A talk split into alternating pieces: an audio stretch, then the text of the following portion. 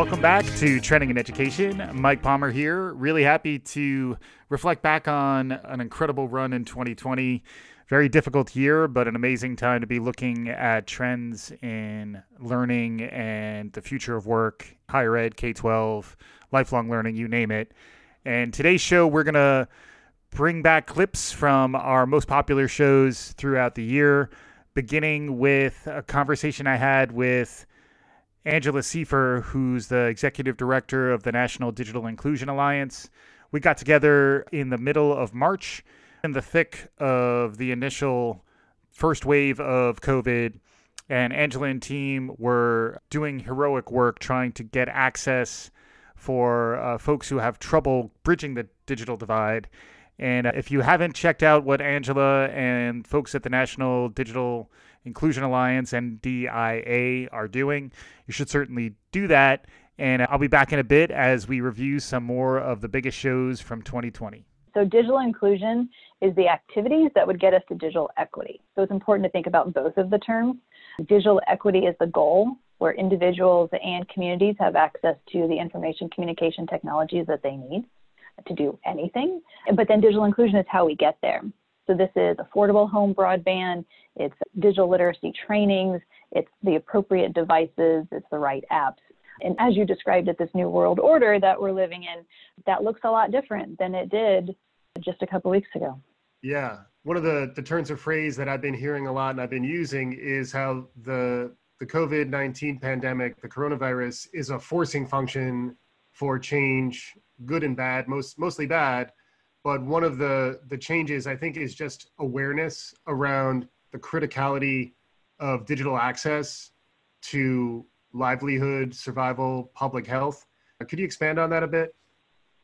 Yes, there's definitely been an increased awareness that if you do not have internet at home, if you do not have a computer at home, because a mobile phone doesn't always cut it, particularly today, if you don't have the digital skills to use those tools, how are you surviving if we are all supposed to be sheltering in place?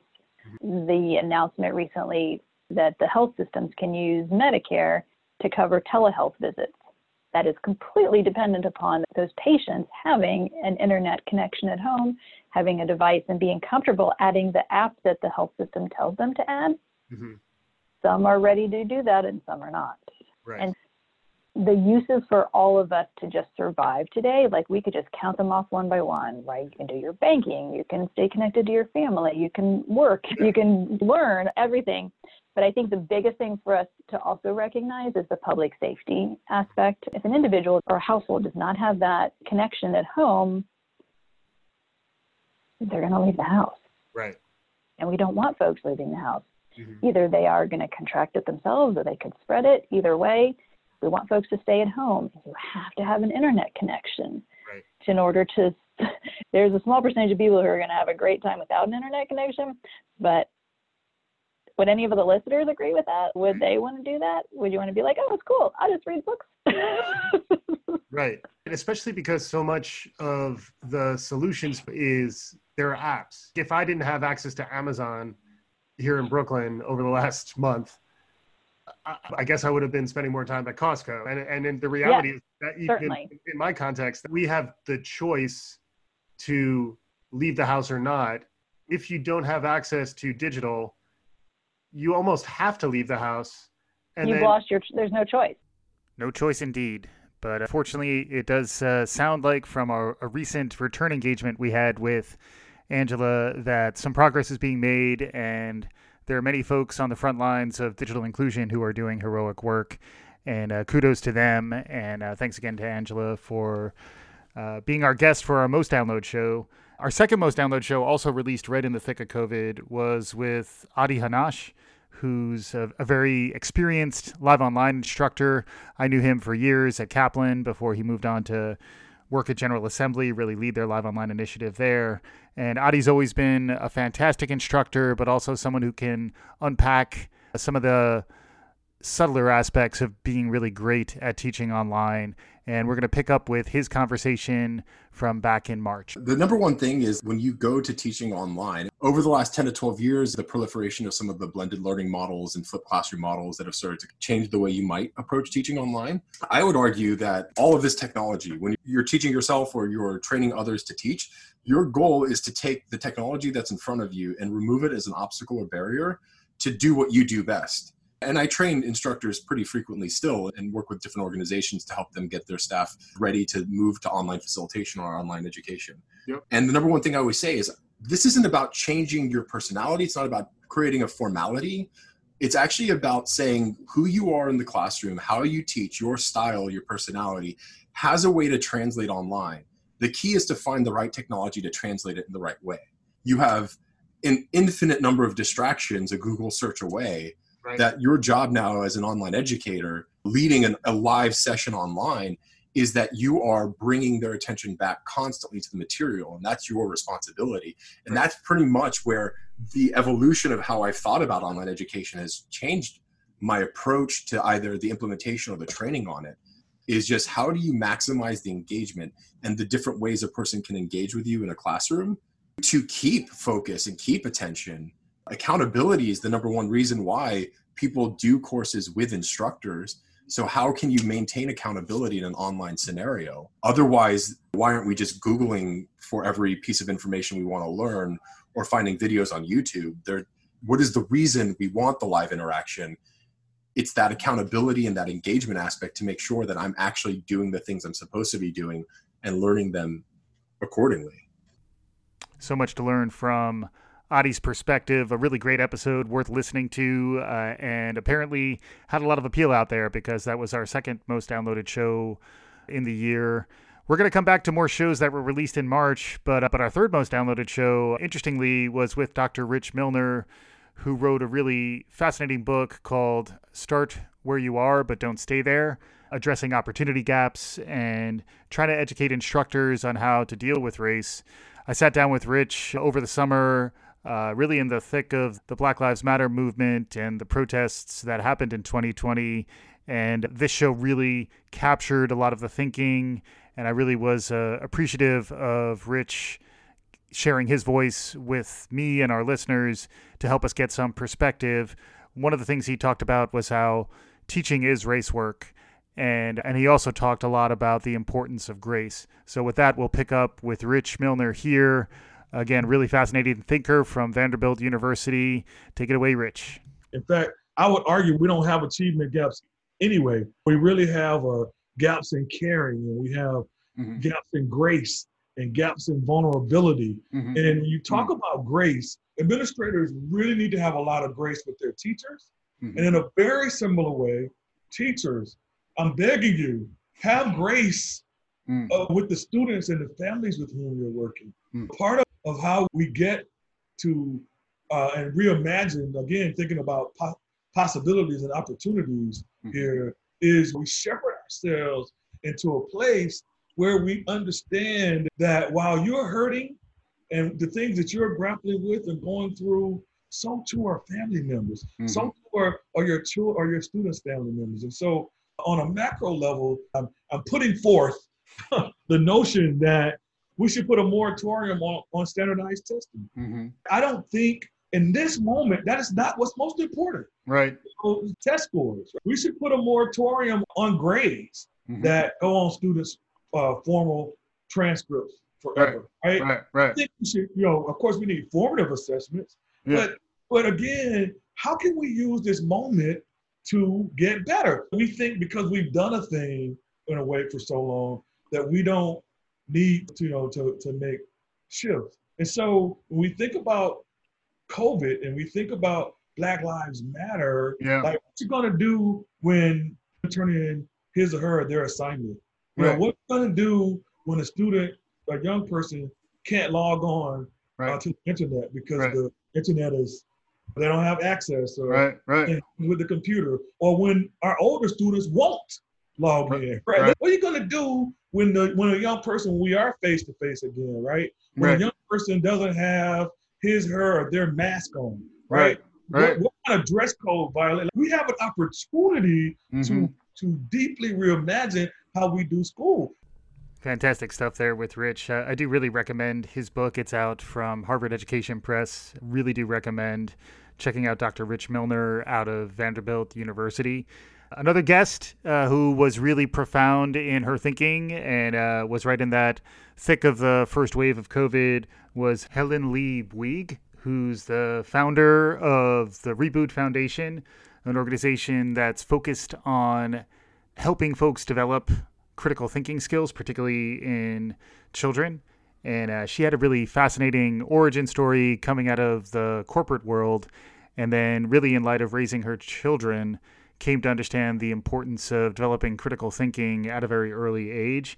This is a theme we've been hearing throughout the year, and Helen and the team at Reboot are doing some really interesting work. Let's hear a little bit of the conversation next. So, my background is actually I've been in business for the last 25 years. I, I originally have been more focused on being a restructuring professional. That means helping companies that are in difficulty turn around their companies. So mm-hmm. That's been my historical professional background.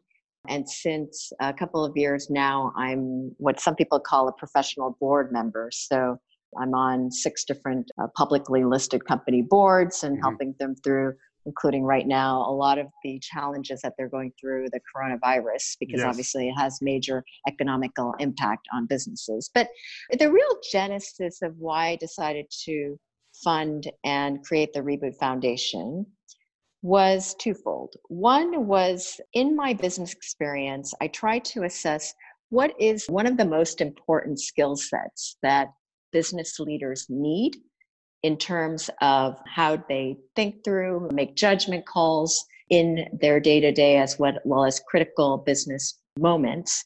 And it always came back to the subject of critical thinking and the ability for individuals to do. And on top of that, I had a bit of an aha moment a couple of years ago. My daughter is nine years old today, but it was back when she was six. She came home one day from school and she asked for my computer because she had to write 10 uh, sentences on one of the French kings. And a six year old's immediate reaction for school homework to ask for my computer, to want to go to Wikipedia and look up information seemed to be quite an alarming dimension that I hadn't actually taken a pause and thought through. What does it mean as a parent to educate your child in this digital age when everything is about instant gratification where you're looking for information right at the tip of your hands mm-hmm. that unfortunately is combined with blogs institutional sources wikipedia that some population believes that's the same synonym for encyclopedia and and so it got me into thinking and and that's when i decided that i wanted to fund research especially around helping us all to think about how we need to educate our children differently so that they become better critical thinkers in this environment today. Yep. And that's hugely relevant for parents and children and educators, but it's also hugely relevant for lifelong learners. Your experience, I imagine, as a board member and someone who's helped organizations lead turnarounds, challenges around good critical thinking, good reasoning skills in support of decision making is not just relevant to educating children it's actually relevant for all of us. I think so. And it's one of those things that I think one of the first studies that we did at the Reboot Foundation was actually a survey.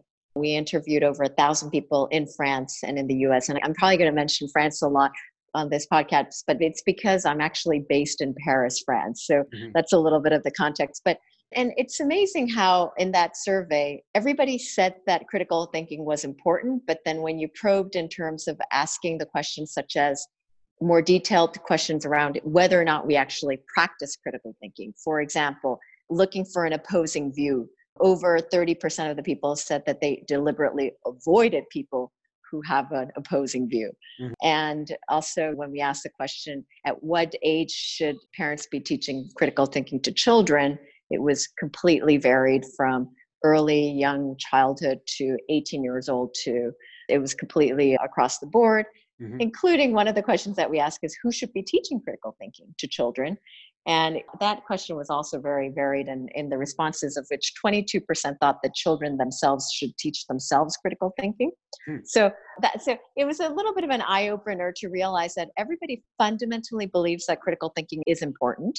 Mm-hmm. And it's not just because they read a, a McKinsey report that says it's going to be one of the three most critical skills in the future economy for adults in terms of their skill set. Yep. But it's but people understand that it's important. But then when they actually think and say, what does that mean from a day to day? What I need to practice, what I need to think about, what I need to do differently, it becomes a lot more vague, doesn't it?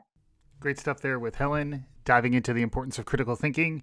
And we touched a lot on the fourth industrial revolution and the ways of automation that are uh, upon us and how to carve out the spaces that are critical for humans in future jobs to stay resilient these days. And that's where critical thinking factors in tremendously. We also wound up talking earlier in the year, pre COVID, to Frank Britt, who's the CEO of Penn Foster, about middle skilled employees and how to train them, how to upskill them. He made some interesting predictions about the future of work.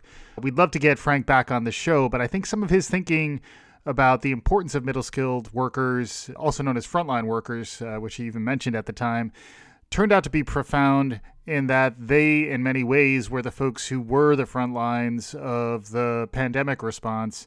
And with that, let's pick up with uh, a, little bit of my conversation with Frank, explaining what Penn Foster is and a little bit of what his focus uh, was back in the beginning of 2020. Why don't I start with the present and then tag back to the the original notion of what Penn Foster was and is.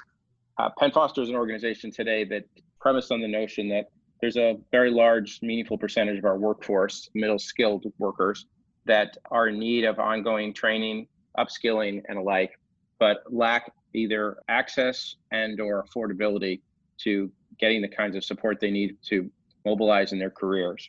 And so the Penn Foster Institution's charter is to try to help people make the thoughtful choices for them at this moment in a changing economy and a changing workforce and put them on a path for economic mobility, skill attainment, and ultimately uh, greater empowerment to take to take better control of wherever they go with their careers. Penn Foster itself, the enterprise, is of some scale. We're I think the largest or among the largest platform companies in the country that explicitly and exclusively focuses on the middle skill workforce or what some people call the, the frontline workforce it's a part of the economy that I think is uh, underappreciated in terms of its scale and scope. There's about 130 million adults at work in the United States, half of whom are actually middle skilled workers, which are roughly defined by the Department of Labor as people with an associate degree or less. And so that's the workforce that we're preoccupied with. We tend to think of the education system at large as a $1.3 trillion market in the United States.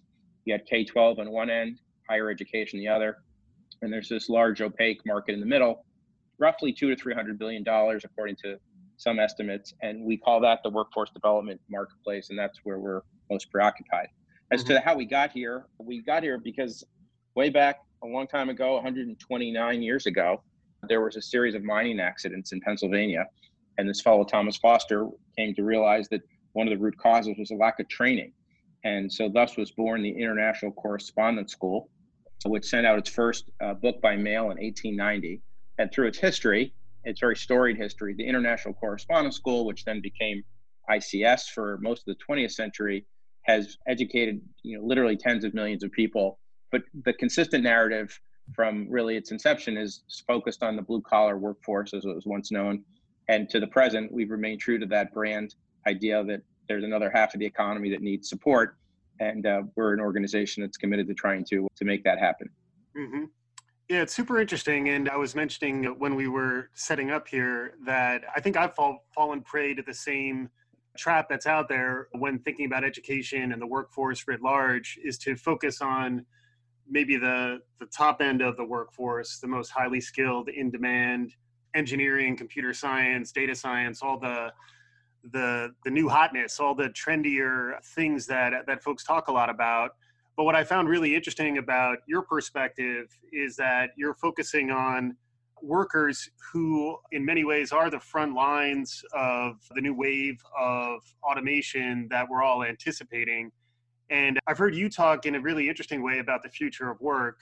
And I'd love to hear from your perspective what people frequently get wrong and perhaps what they get when thinking about the future of work and then specifically thinking about the future of work as it relates to to middle skilled workers i think the first thing they uh, quote get wrong is they just don't appreciate the scale and scope of the size of this market we got you know almost half the workforce in the united states are middle skilled and while there's lots of apocalyptic narratives regarding automation which we'll likely come back to later the reality is if you were to do a scan of the job openings in the United States today, about half the job openings in the United States today are actually middle skilled related jobs. Mm-hmm. Now, those jobs are going through, like all jobs, quite a bit of transformation.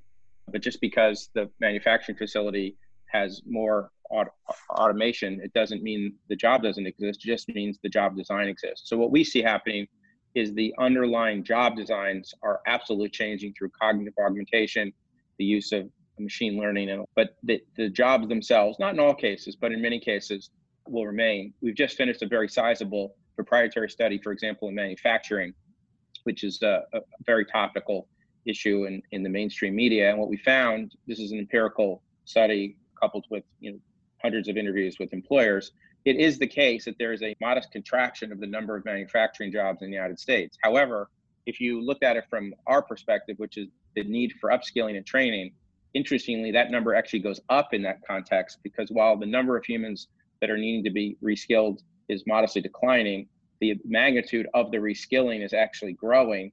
And so it nets out to be, from an indexing perspective, more aggregate demand for uh, upskilling and reskilling, even in the manufacturing sector, which would be a, a typical target of people talking about the future of work and, and jobs going away. So I think the general meta miss is big market that has real opportunity but it also has unique complexities. There are academic, financial, and emotional design considerations. If you think about what is the optimal learning experience for this particular cohort, that is very different than serving a traditional white collar professional. And so part of why we've been able to carve out to some degree a, a, a, sort of a positional scarcity, and by that, an institution that occupies a part of the larger education economy that is somewhat underserved and historically uh, ignored is that uh, there just aren't that many other institutions of our scale that are preoccupied with this unique cohort of creating solutions for them that help them achieve both their financial, academic, and and ultimately career related objectives. So I think that's the big miss is it's a big challenge, a big opportunity.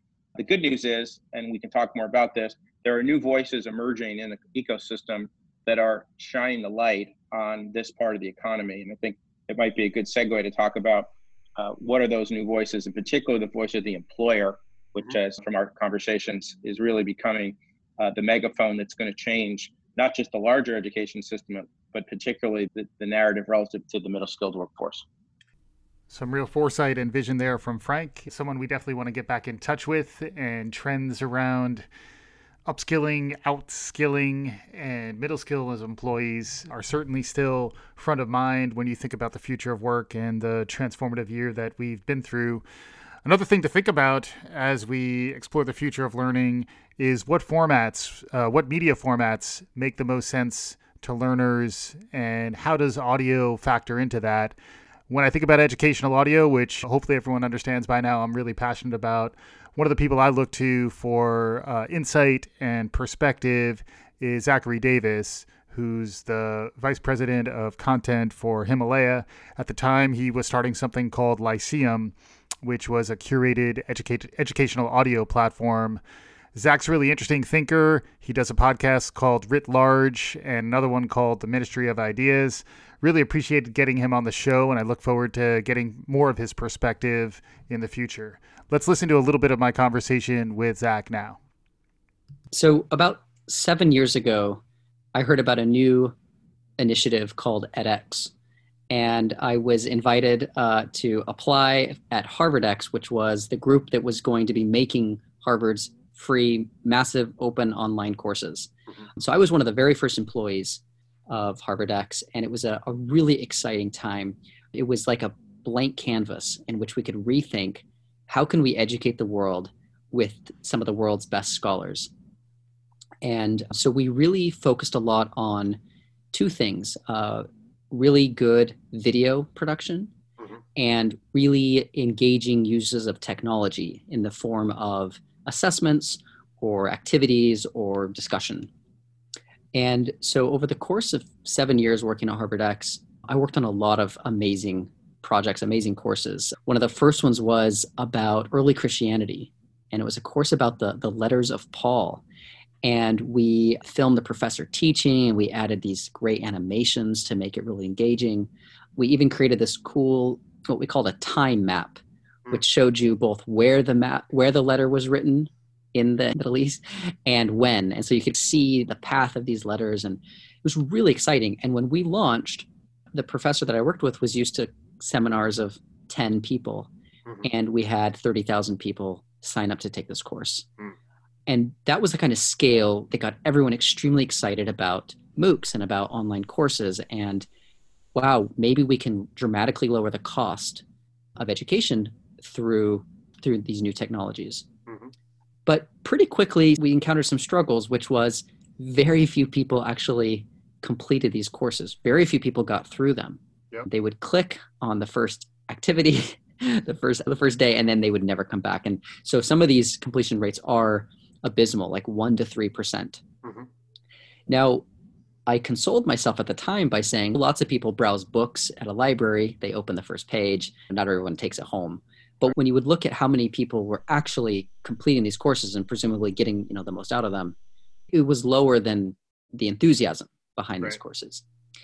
About three or four years ago, though, I, like many many Americans, started listening to podcasts on my way to work, right. and it quickly became part of my day. And I quickly realized how powerful audio can be, both in terms of communicating ideas and knowledge, but also because it fits people's lifestyles a lot better. And one of the reasons I think people don't finish any of these MOOCs is because they're on screens all day yep. for work. And when they come home, they don't want more screens. And they're too busy to sit down with no distractions on a desktop or something mm-hmm. and, and, proceed. I became convinced that audio was the best way to share knowledge. And I had been wanting to work on my own education project. And so I started this show called Ministry of Ideas. And Ministry of Ideas was designed to take the great conversations uh, that I was having while a student at Harvard Divinity School and share that with more people. And each episode is on a different topic, a different concept, the, the theology of history or cannibalism or world's fairs. And we give you history and philosophy and cultural criticism. It was really successful. And my, my podcast started getting more listeners than a lot of the Harvard faculty courses that I was working on. Yep. And I think it had more to do with the medium than the message. Mm-hmm. I was really captivated by education and audio. And in 2018, I started a, a conference called Sound Education. Mm-hmm. And we didn't know what kind of response we would get.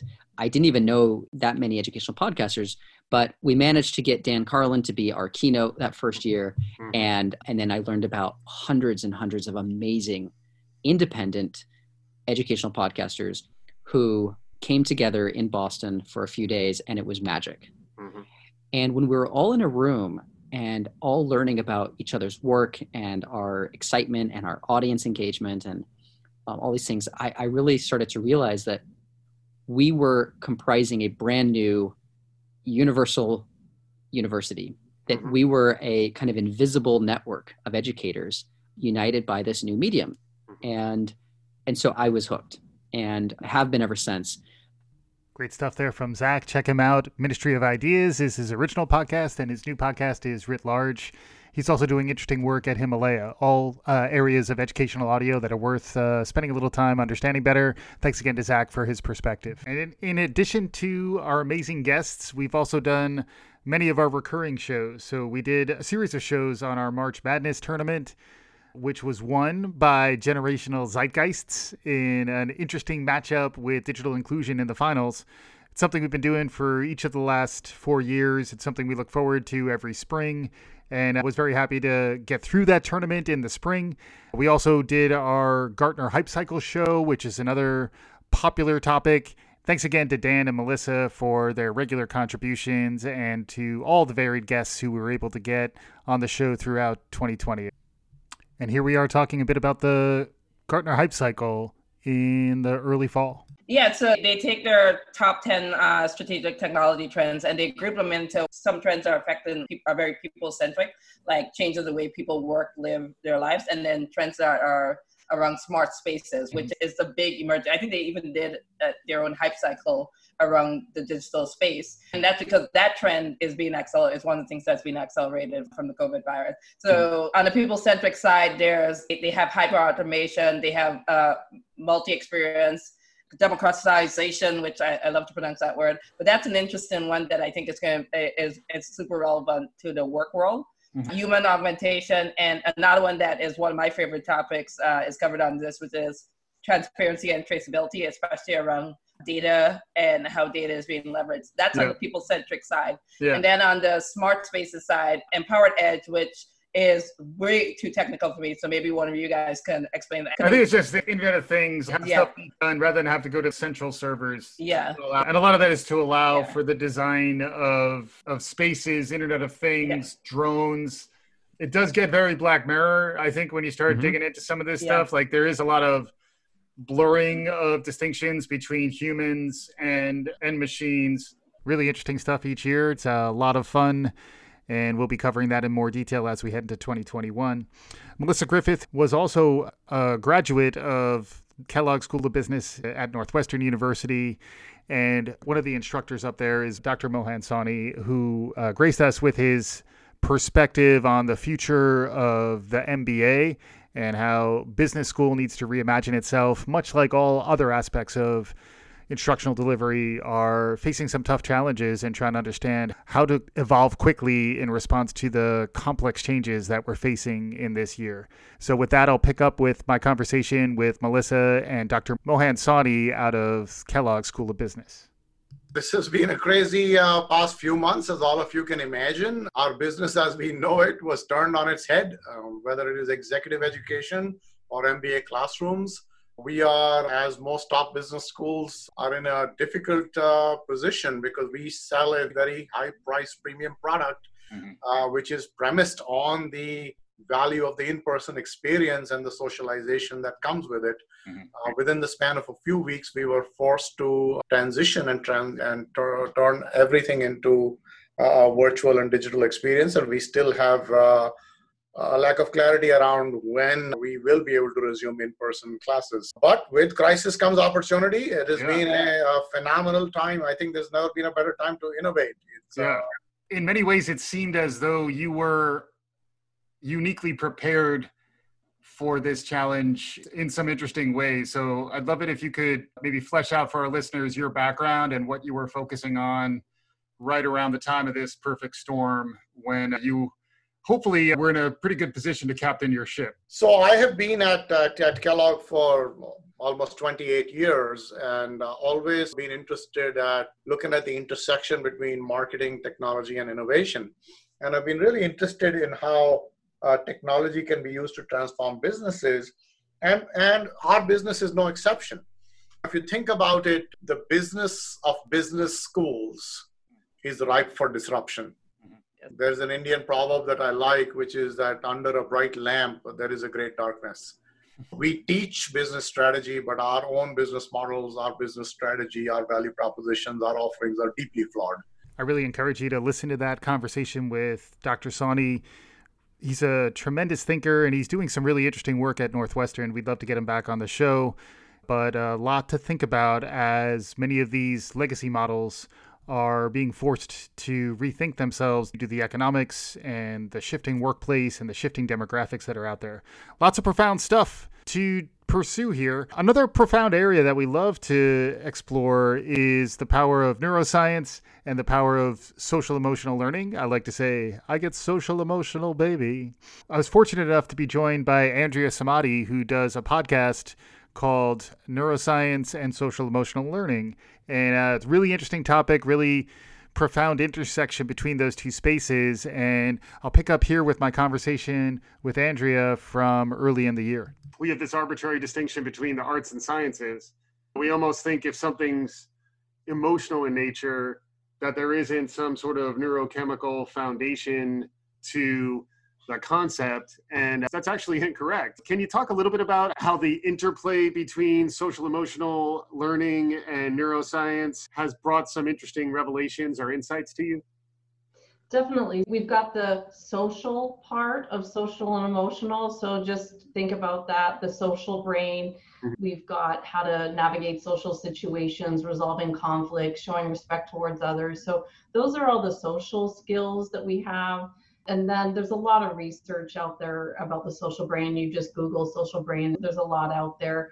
When we feel threatened or rejected in a group, we turn to the fight or flight with our brain. There's that whole aspect growing up, what it felt like when you were in middle school and high school if you didn't belong.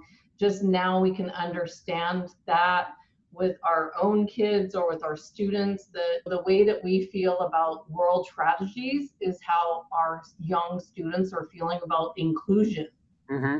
and thinking about how their brains are shutting down understanding that part with the social these are all skills that we now know we need to teach mm-hmm. uh, in the schools and, yeah. and the curriculum is coming in with that yeah and then we've got the whole emotional side so emotions come into the brain with a stimulus that triggers the body for a certain response and then it hits our limbic system sends messages to our amygdala and then our hippocampus with our memory it's all connected so we've now got to understand our own emotions and the emotions of others. Mm-hmm.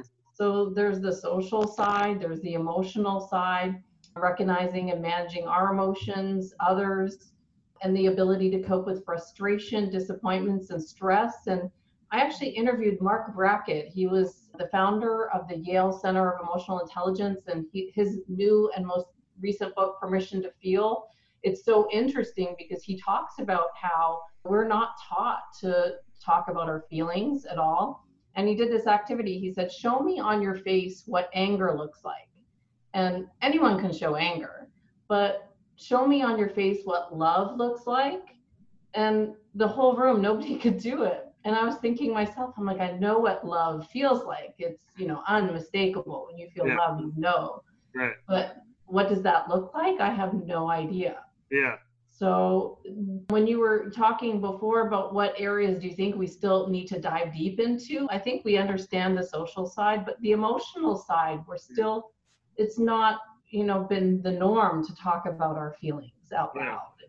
Really interesting stuff there with Andrea. I did see recently that she recorded her 100th episode of Neuroscience Meets social emotional learning. And uh, we here at Trending in Education, we're also fortunate enough to get 100 episodes of Trending in Education published in 2020. So a lot to parse through. As we're getting close to concluding here, though, I wanted to make sure we spent some time listening to Brian Alexander, who's a futurist who focuses on higher ed, wrote a book called Academia Next, which is fascinating read. He also blogs regularly at brianalexander.org great follow on Twitter, LinkedIn, what have you. But I had Brian on three times this year, so congrats to Brian on that. And uh, this was from the first time where we talked about the power of science fiction in thinking about the potential futures. And with that, we'll pick up with Brian.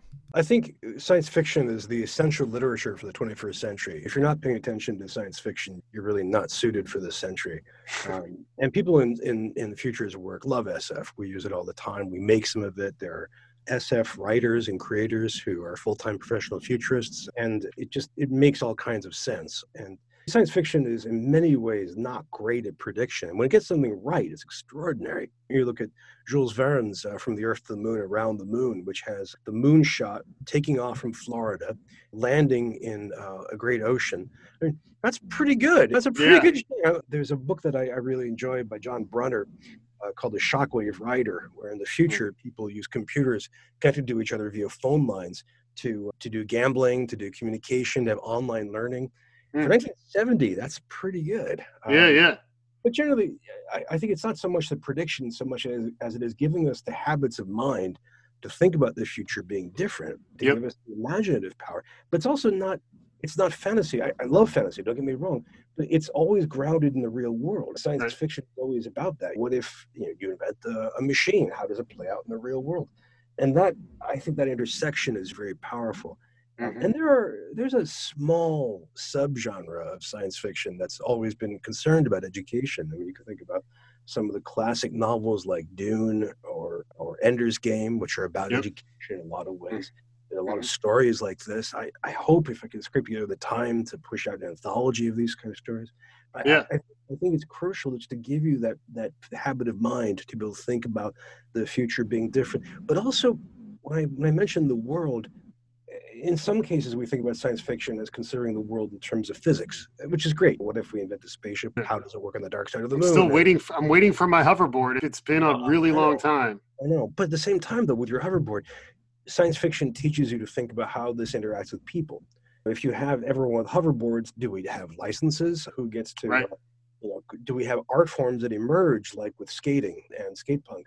Uh, right. How do we uh, figure out? Tra- one one science fiction writer once said it's easy to predict the car. The hard thing is to predict a traffic jam. Uh, mm-hmm. I think it's the same kind of thing. People often say Frankenstein is the first science fiction novel. Mm-hmm. It's not, but it really is the epicenter of science fiction. It's really and and the key thing about that is not just figuring out how to make life, but how to treat it. You know, how to mm-hmm. respond to it. Yeah. And find that every great science fiction story always takes you back to the human, which right. makes you think what happens to higher education in the year 2030 or the year 2040. Yeah. And come back to these faculty members, these students, these librarians, these academic leaders, the custodians, these adjuncts who make it work. And that's who we mm-hmm. have to keep coming back to so much to chew on when you talk to Brian Alexander about the future. It's something I hope we continue to do on this show, and I definitely would encourage you to check out Brian's work, check out his book, Academia Next, and uh, really interesting perspectives on the future of higher education and the future of education in general. As you can see, this is a long show trying to pack everything in. Tremendous conversations really throughout. But I wanted to conclude with our first show of 2020, which was with David Meerman Scott, who wrote a book called Fanocracy, which is about allowing fans to rule. And he's a really interesting thinker, keynote speaker. Would love to get him back again as well, because he talked a lot about the power of live experiences and going to live shows. He's a Grateful Dead fan and has been to many shows over his life. But uh, really interesting book, really interesting listen. Uh, with that, I'll let David take it away here. So the idea of a fanocracy is when fans rule.